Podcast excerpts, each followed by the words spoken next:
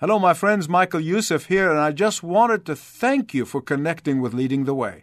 Our entire team is wholly committed to passionately proclaiming uncompromising truth of God's Word, and it cannot be done without you. Learn more about what God has charged us to do around the world by clicking around L T W dot org. That's L T W dot org. Thank you, and may God richly bless you as you seek to serve Him.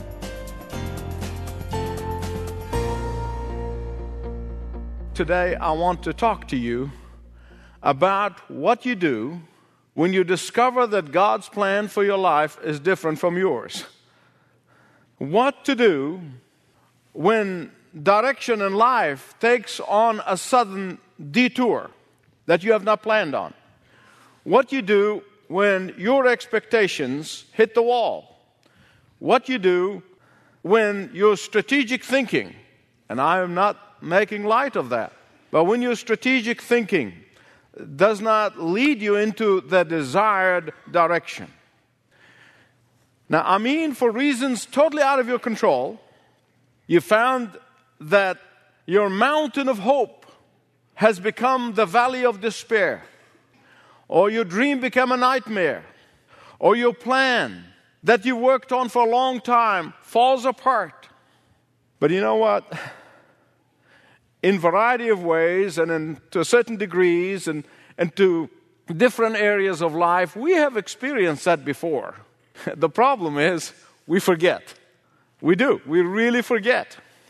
There are at least three major events in my life, if not four, where I have seen my entire plans for my life fall apart, where I've seen my dreams have been shattered.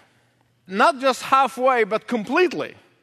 And yet, now as I look back, I look back at those milestones, at those times in my life when all of my plans completely fell apart, when I did not have anything to point it to.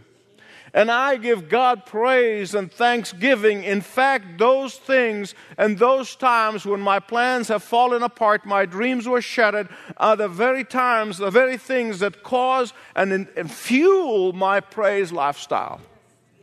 And I thank God every day for those three major events in my life. There are many other little ones, but three major events in my life that they have fallen apart, that God took from me my plan and He gave me His. For I can testify to you, and I am so grateful to Him that I have lived long enough so I can testify to Him. And I can testify that His plans have always been greater than mine. That His vision for me is far greater than my vision for myself. That His purpose for me is far superior than the purpose that I have chosen for my own life. I want you to take heart if you are in that situation today, because you're not alone on being baffled at the times when God changes your plans and changes your direction. Because here's the good news. Whenever God pulls away at your plan, whenever God pries open your hand that's holding tight on what you want, He is actually replacing them with the superior plans. And one day, because you can't see them at the time, and uh, while you cannot see it at the time, just pray that God will give you long enough time to be able to look back and see how His hand are far superior than yours. Now I want you to turn with me to the book of Acts. I'm going to show you an example from the scripture. Back, book of Acts, chapter sixteen. Because here you're going to find the Apostle Paul is in one of those situations where he sees his plan is being replaced by God's plan. Paul had just begun his second missionary journey. As you know, he made three missionary journeys. This is the beginning of his second one. And he was taking Timothy with him, training him for the work of the ministry. And Paul discovers, after he went to some Asian cities, he was ready to go to Bithynia. And God said no. Now, I am personally convinced. Paul probably said to himself, wait a minute, Lord, I prayed about this. Lord, I know this is the way to go. Uh, Lord, I made all the arrangements. We, we, we took care of all the details. We have done all of our strategic planning. We have done all of our thinking. We have done all of our plans. And we know our heart is now set on us going to Bithynia with the team, because there we're going to have a great time. People are anticipating us. The plans are in place. Lord, I need to go to Bithynia. That's the plan we planned. But God said no. Have you ever heard God say no to you? Yeah, many times, right? Lord, I want it. And God says no. Well, you don't hear his voice. But God keeps closing doors. And he says, God, why? I thought this is the way we're supposed to go. And God shuts the door. He says, I am closing the door to Bithynia because I want you to go to Troas. Now, we are not told exactly why the Spirit of Jesus said no to Bithynia, but yes to Troas, when Paul had no plans of going to Troas. And while in reality we cannot speculate, but as we look back at two thousand years of history, I'm going to show you the bigger picture of God in mind. But my beloved friends, I want you to hear me right on this one. God does not always make sense to us. He really doesn't.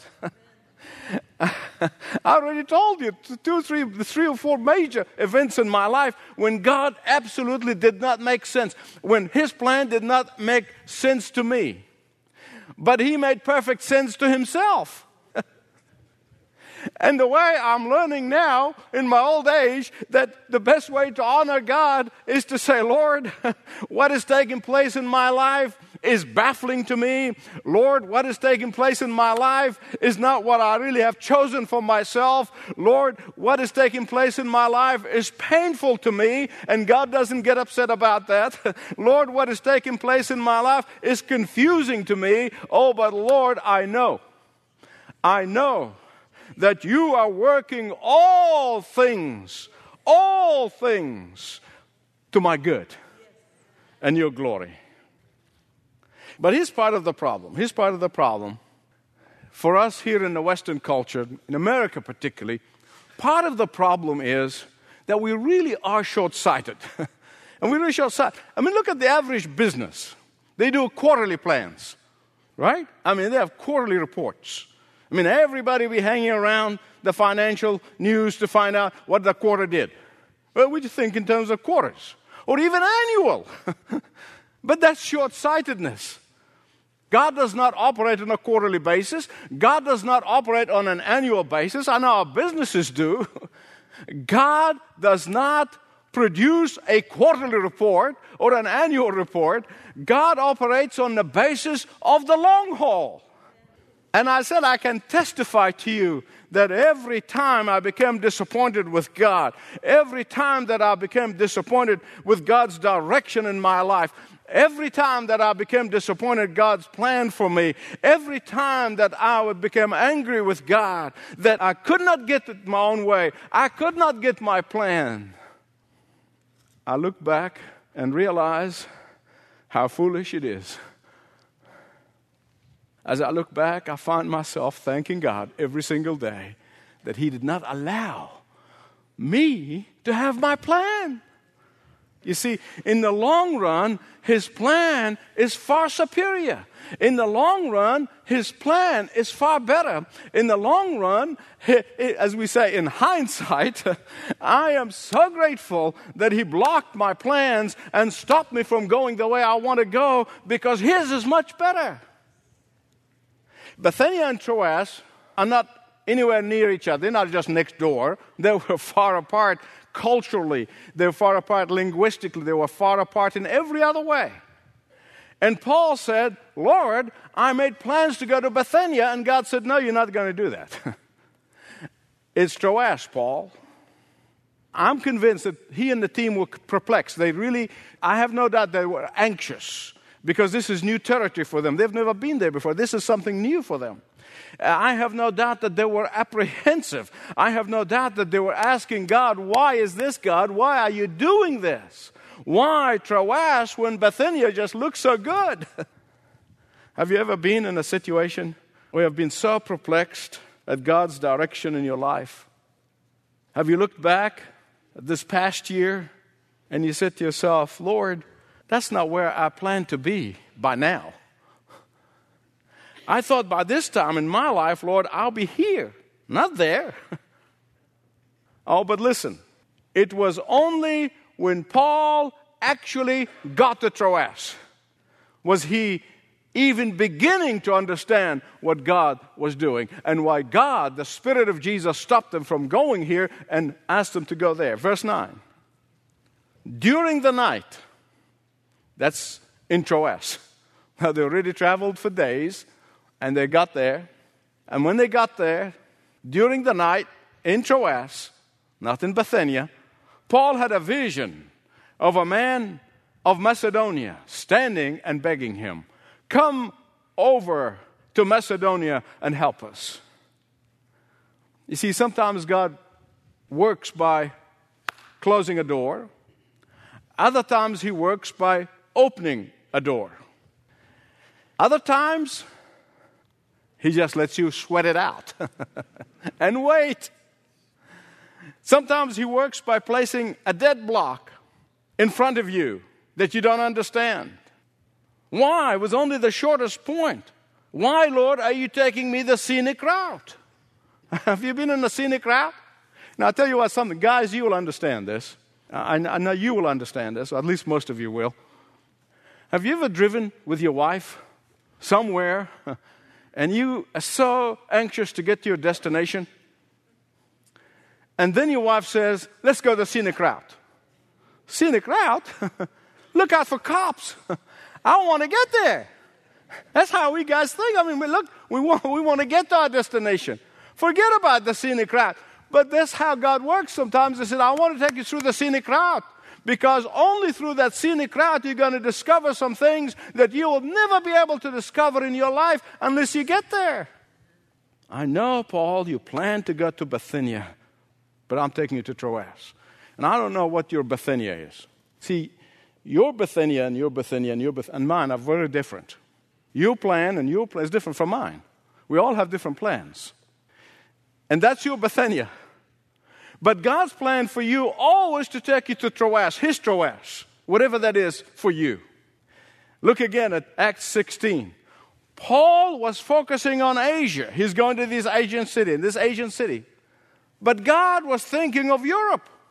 And this is the gateway to Europe. Remember again, God is seeing all of history as if it happened in front of him. Not just the next quarter. Not just the next year, he's seeing all of history in front of him. And God is concerned about your eternity. Not just today or tomorrow, but he is concerned about that too. God is concerned about all of the span of your life, not just a year or two. And God keeps all of that in his mind, and that is part of God's plan for the life of the believers in the Lord Jesus Christ. He is seeing the beginning from the end, and he knows exactly how it's going to work out. And while this roadblock that God has placed in Paul's way was baffling to him, and yet it was one of the most important events in history. I'm going to explain that to you. Paul did not know at that time that God has a bigger vision. He's thinking in terms of thousands of years, hundreds of years, not just a few years. What do I mean by that? You see, God knew that Asia Minor, which is now modern-day Turkey, was going to fall in the hand of the, of the Muslims. There's going to be Islamic land. But God's plan was for Europe, for a period of time, to become the center of Christianity, so that Christianity would not die with the rise of Islam, that his message and the preaching of the gospel would not come to an end. You see, God's plan continued to unfold, and we saw how Europe became the center of Christianity. And when that went to pots in the eighteen hundreds and the nineteen hundreds, God already had planned two hundred years earlier by a group of godly Europeans to come on a boat in a place called Plymouth Rock, in order that America become the center of the preaching of the gospel of Jesus Christ. For how long it's going to be, I don't know.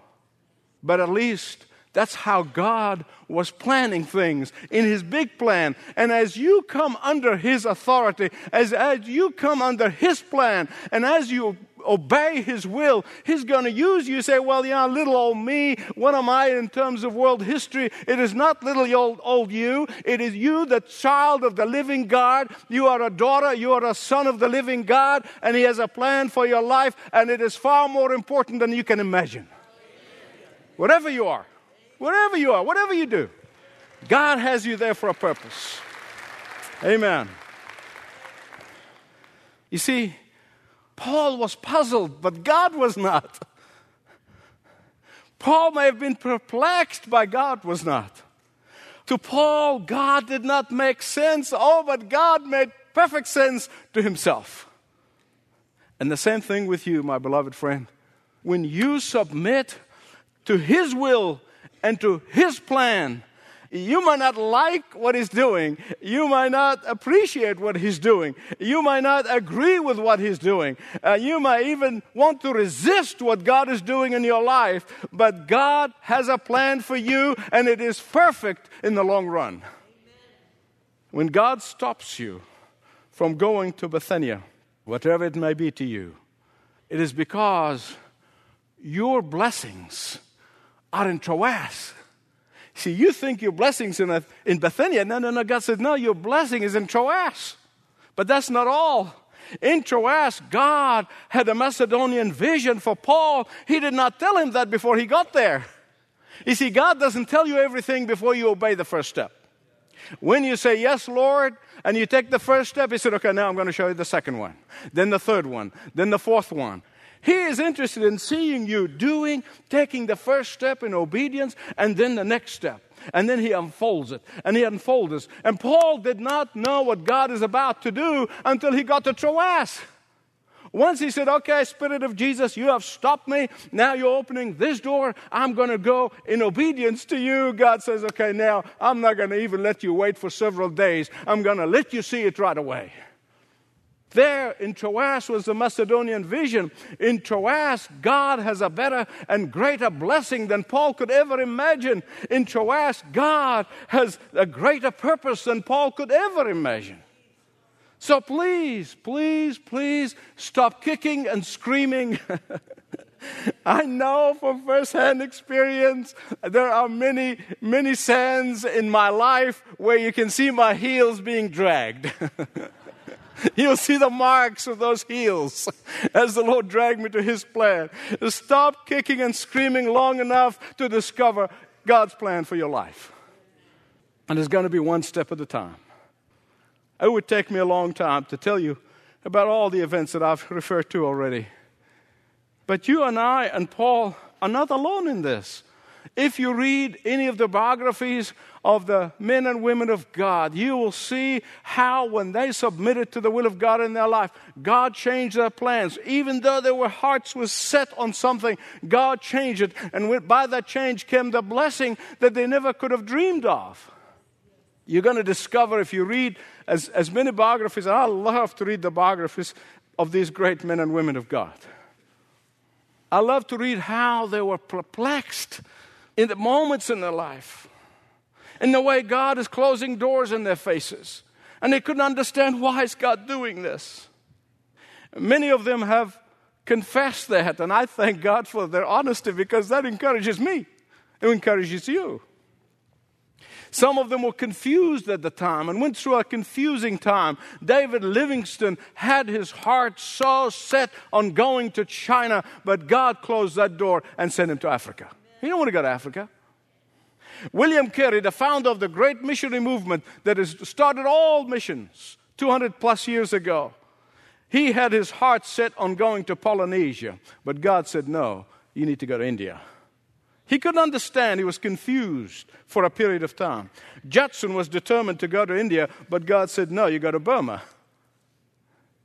G. Campbell Morgan, the founder of the Westminster Chapel, was one of the great expositors in the early nineteen hundreds. He applied for ministry in the Methodist ministry, and he was turned down. He was so devastated. He was so discouraged. He was literally ready to walk out on the faith itself. He wrote his father one-word cable, rejected. And in his diary, he, he writes, for that day, very dark. Everything seems still. He knows best. Today, there are not too many preachers around the world who would not have one or two or more commentaries or, or books by G. Campbell Morgan on their shelves. Had he gone into the Methodist ministry, we probably we never heard of him. But God's plan was for him to go and found the Westminster Chapel in order to have the impact that he had. But you may say, well, you know, you only give me example of preachers and missionaries. Let me give you a secular example. Whistler, the famous artist, he wanted so desperately to be an army general. He really did. And he enrolled at West Point. But he didn't pass his chemistry exam. And he used to say later, he said, if silicon had been a gas, I would have been a major general. Then he tried a couple of other things, and he failed miserably before he discovered that he could paint. Of course, we all know the famous painting of his mother. Someone put it this way. Let me read it to you. God leads us on by the path we do not know. Upward he leads, though our steps be slow. Though oft we faint and falter on the way. Though storms and darkness obscure the day, yet when the clouds are gone, we know that he leads us on. Can you look back at the past year and say, Lord, certainly that was not what I planned for my life. That is not what I planned for myself. Lord, certainly that was not where I thought I would be. Lord, certainly that is not what I would have chosen for myself. But I refuse to be discouraged because your plan is far superior. Your plan is far better. Even though it may be perplexing at times, even though it may be confusing at times, even though it may be difficult at times. But when the clouds are lifted, you'll be able to recognize the wisdom of God's choice, the superiority of his plan, the significance of his caring for you. God is not the author of evil, but God, for his children and his children alone, can take those bad things, those evil things, the difficult things, and he can turn them around in his economy, and he can bring good out of it for you and for your good and for his glory. Amen. Amen. But there may be someone here today who does not know the Lord Jesus Christ as his Savior and friend and Lord. Those promises are only for those whose faithful children. But today, you can come and receive him as Savior. That's your first step. You cannot appropriate all of the promises that God has for his children until you become one of his children. And today you can do that. As we pray, and if you've never committed your life to Jesus Christ, this is the time. Say, Lord Jesus, come into my life. Even though there might be difficulties in my life, I don't understand them either. But I know when you come into my life and you're being thrown into my life and become everything to me, you will guide me and you will lead me into your plan. Let that be your prayer as we go to the Lord. Father, we rejoice in you. We rejoice in your goodness. We rejoice in your grace, and we rejoice in your mercy. Father, we are thankful for the blessings, but you, Lord Jesus, are our greatest blessing, because you have given us purpose in life and direction and a future, and we know exactly where we're going. When we close our eyes in death, we'll be reigning and ruling with you in heaven. Holy Spirit of God, move into every heart. Touch every life that is here. Speak to every mind and every heart. Let your voice be so clear to them. Those who need encouragement, give them a word of encouragement. Those who need rebuke, give them a word of rebuke. And Father, those who need to be challenged, I pray that you would challenge them. Father, we thank you that our lives are in your hands. Our very breath is in your hands. And no matter what happens in the coming year, we know that you're going to be in control. And for that, we'll give you thanks in Jesus' name.